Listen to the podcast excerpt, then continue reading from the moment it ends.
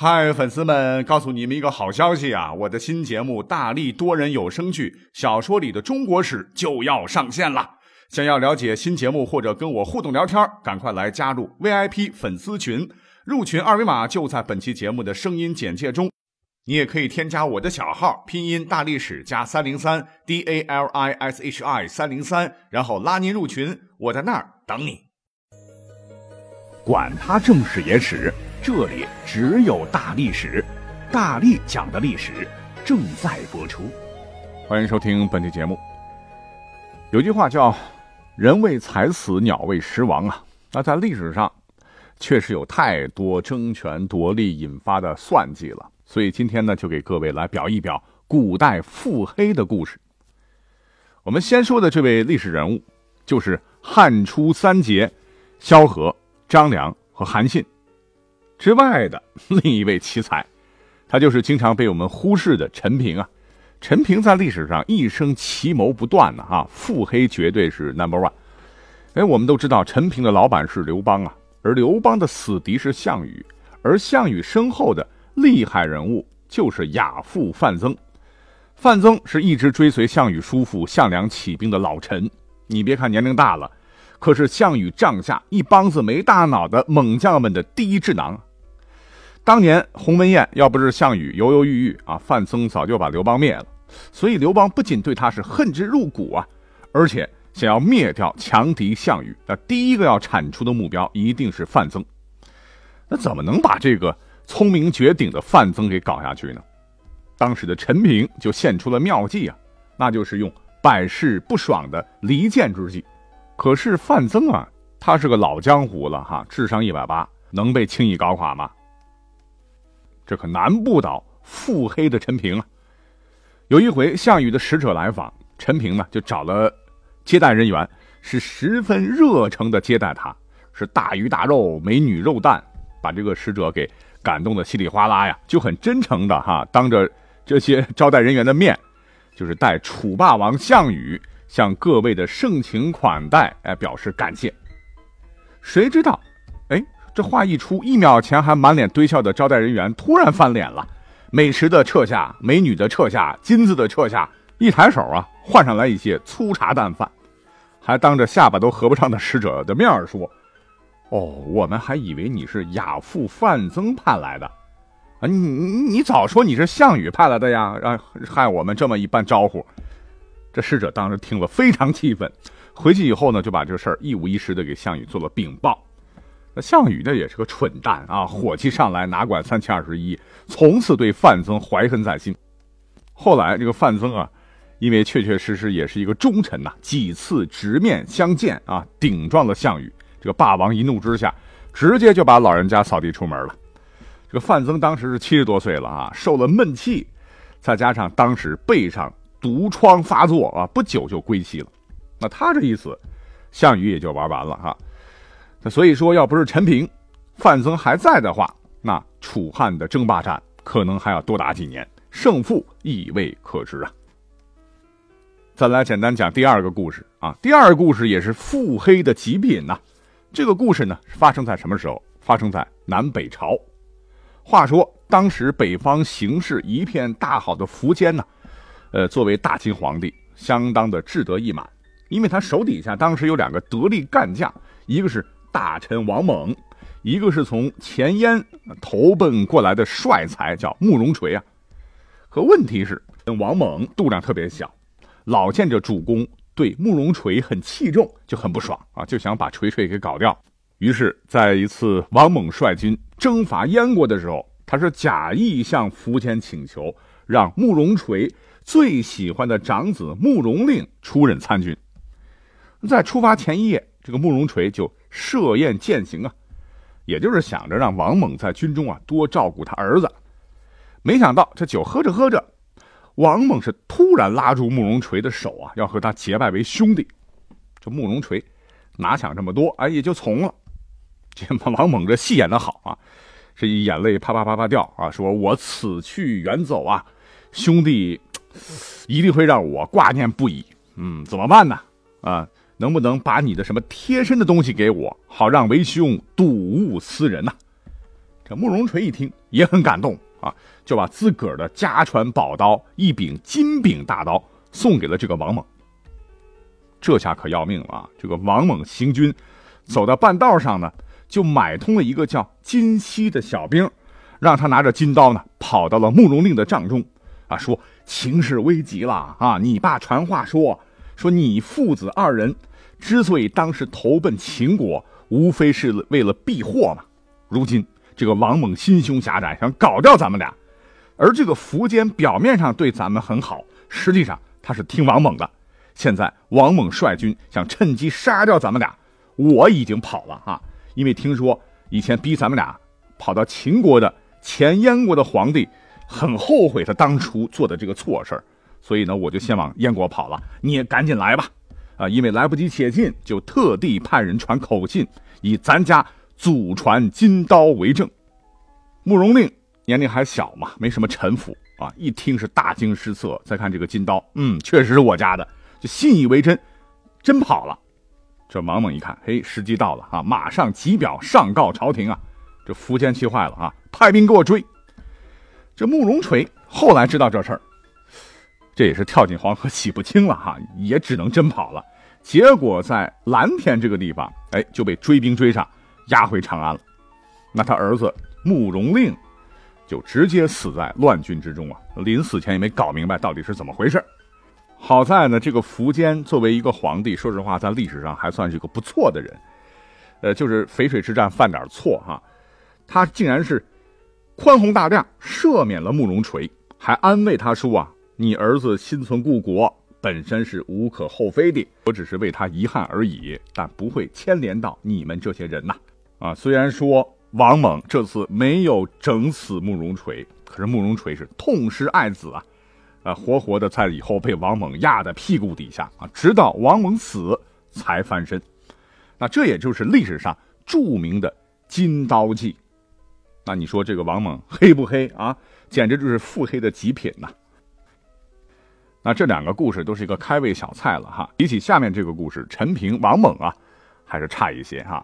因为这个故事确实有些离奇啊，所以我们得把这个时间调到几千年前的战国时期。话说战国时期的燕国有一位燕王啊，叫快。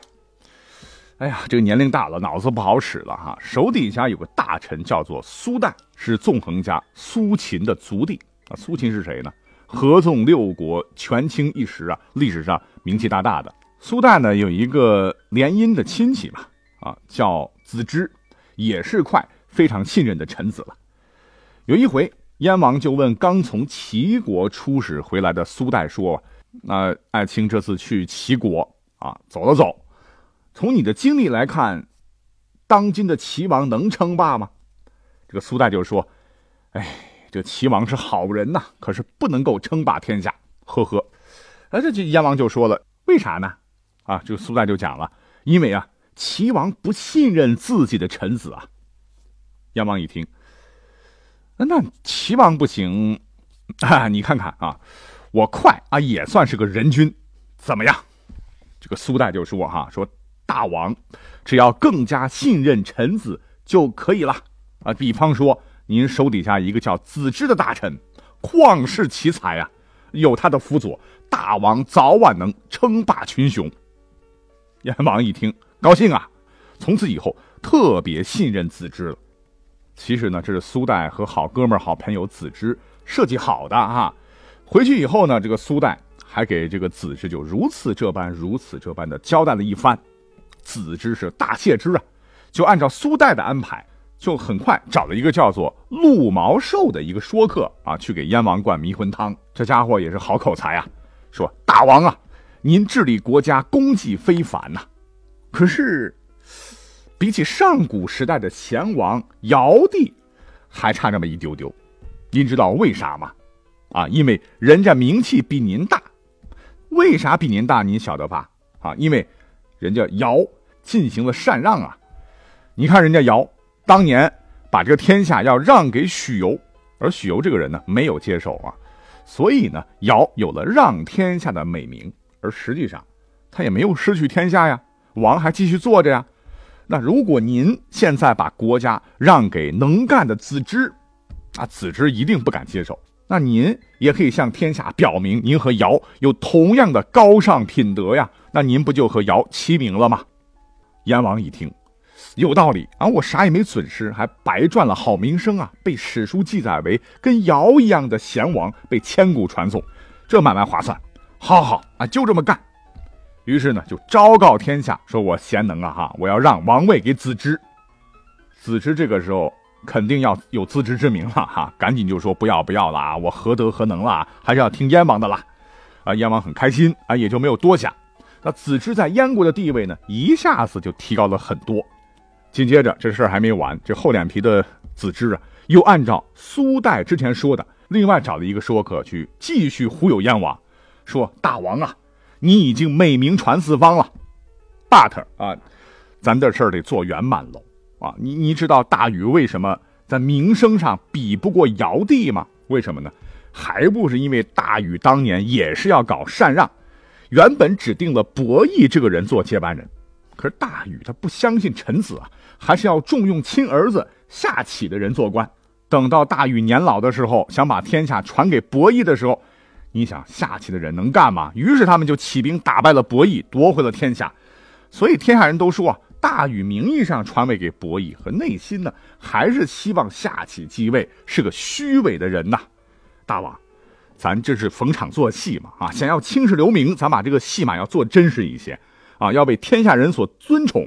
咱绝不能学大禹啊！既然您名义上把国家要托付给子之，可太子的人现在是把持朝廷啊，将来万一发生了跟大禹儿子一样的事儿，天下人会怎么说您呢？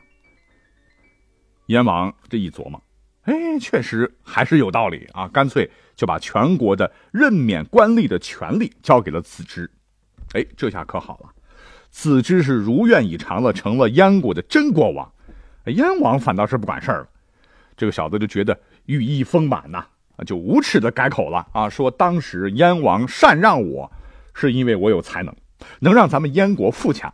我看现在我这能力是有的，那我就不推辞了，当燕王好了。这老燕王一听都气哭了哈，可是当时啥权利也没有了啊，只能躲在屋被窝里是哇哇哭去了。啊，子之很开心呐，这个苏代的计策太好了啊，眼瞅着我就能取而代之，成燕国的王了。哈哈哈哈可是呢，子之不晓得啊，他笑得有点早，因为之前所谓的禅让的故事，那都是上古传说了哈。你要真在那个时代，让国家交于外人。那你当太子是白痴吗？哈，这个天下是我们姬姓的，于是太子很快就反了，和子之是打打杀杀，是互有胜负啊。那这次内战长达数月之久啊，搞得燕国百姓个个惶恐，人心背离。于是，在公元三百一十四年，子之最终是把叛乱平息了。可是内乱期间呢，旁边有个小国叫中山国，哎，觉得有利可图啊，啊，就趁机进攻。直接就把燕国方圆数百里的地方和几十座城邑通通给攻占了，让燕国国力大损。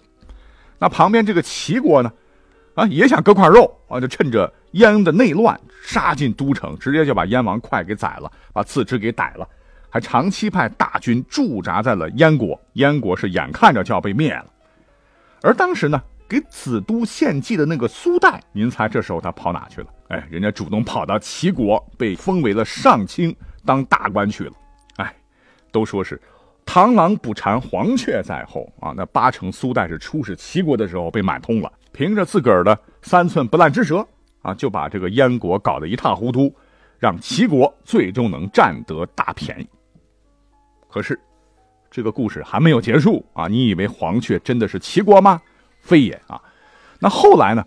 赵国就送燕的这个质子啊，叫公子直入燕为王，那也就是历史上的燕昭王了。燕昭王面对国仇家恨，是励精图治，广纳贤才求士。后来乐毅呀、巨辛呐、苏秦等赴燕，终于把齐国打跑了，燕国是复国成功啊。可是燕昭王这心里头还是觉得恨呐，啊，这个恨没有办法解，就发誓要报复齐国。而齐国呢，当时的国君是个新君呐，叫齐闵公。这个齐闵公在位期间，是灭宋破秦，战功赫赫啊，是当时秦国最头疼的敌人了。那这时候燕国已经缓过劲儿了啊，加上其他诸侯呢也害怕齐国太强大，于是，在公元前二百八十四年呢，燕国将领乐毅以燕国、秦国、赵国、韩国、魏国五国联军攻齐。所谓是双拳难敌四手，好汉打不过众人呐。燕军最终攻入临淄，这齐闵王出逃，至举国被楚将所杀。从此，强大的齐国是一蹶不振。那这个故事表面上看，我们分析分析，燕国复仇成功了啊，但实际上，最终的受益者、最大的受益者还并不是燕国，因为燕国大仇得报，可是也是自损八千，趴窝了。那当时最大的受益者是谁呢？是秦国，啊，所以没有想到燕王快啊，想搞个腹黑，让自己留名千古。结果呢，被腹黑的子之设计，子之又被更腹黑的苏代设计。哎，齐国以为这样就能搞死燕国，占大便宜，不曾想最终受益的竟然是他国，真可谓是机关算尽太聪明啊，反误了卿卿性命，真是一连串的腹黑连环套。所以我们来想一想啊，历史最终选择的秦国一统天下，真的是有道理的啊，因为其他国家都太作了哈。好，感谢收听本期节目，我们下期再会。